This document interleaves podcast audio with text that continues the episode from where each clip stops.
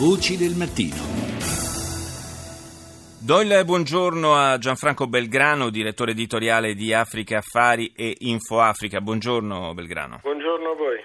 Parliamo di elezioni in Africa, partiamo dalla Repubblica Centrafricana dove eh, si è avuto infine un risultato, le elezioni risalgono a circa una settimana fa, eh, il risultato è per certi versi potremmo dire anche sorprendente, è così?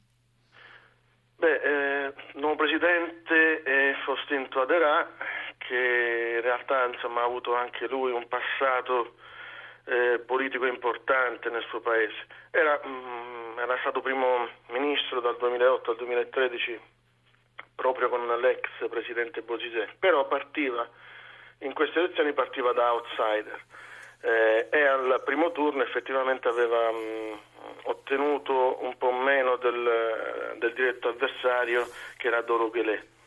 Eh, ha vinto mh, mm, impostando una campagna elettorale sulla uh, ricostruzione del paese che è alla ricerca di una unità e di una ripartenza economica e avrà tanto da fare.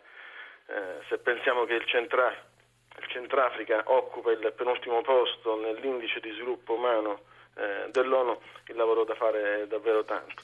E il paese viene da, da anni insomma, di conflittualità eh, che hanno visto l'intervento della comunità internazionale, risultato effettivamente decisivo per eh, rintuzzare quelli che erano stati eh, i problemi causati da una ribellione che era quella mm, della Seleca e, da, e dalla presenza di altri gruppi eh, armati che poi eh, avevano portato a un conflitto generale in eh, diverse zone del paese, nel nord in particolare. Eh, insomma, una, una, strada lunga per Toaderà che eh, arriva eh, alla presidenza mh, mm, con anche qualche, con un curriculum che dice insomma, che da primo ministro stava in particolare facendo qualcosa di buono soprattutto per eh, alcune, alcune, sezioni della popolazione, mm. soprattutto per eh, la parte diciamo, più legata all'entourage statale. Ecco. Ecco, c'è, c'è, da dire che comunque il fatto che si siano svolte in maniera mh, sufficientemente eh, corretta e senza, senza violenze queste, questo secondo turno di, di, delle presidenziali, insomma, è certamente un fatto rilevante. La speranza è che eh, con questo voto il, la Repubblica Centrafricana possa cominciare a voltare pagina. Un altro paese nel quale si è votato, invece in questo caso si è votato ieri, quindi è presto per avere i risultati è il eh, Niger, un paese che vive una situazione non meno complicata, non fosse altro per eh, la minaccia costante rappresentata dalle incursioni di Boko Haram. Eh, Niger il, il presidente uscente Mahamadou Issoufou, ma eh, anche qui parliamo di un paese molto povero.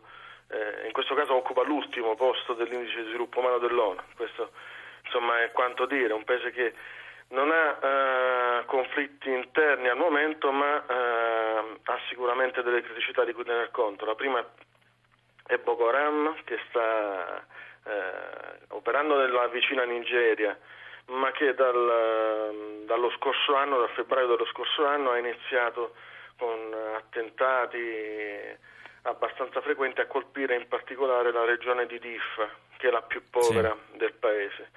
Eh, non è l'unico problema che il Niger ha. Eh, il Niger mh, mm, non ha uno sviluppo economico eh, sufficientemente importante, pur avendo risorse eh, naturali importanti. Eh, in Niger c'è uranio, c'è petrolio, ci sono altre risorse che però finora sono servite più uh, ad arricchire una eh, elite che non uh, a far decollare uh, l'economia. Mm. Un'altra criticità eh, di cui bisogna tener conto parlando del Niger è la grande pressione demografica. Niger è uno dei paesi con eh, l'indice di crescita demografico più alto al mondo.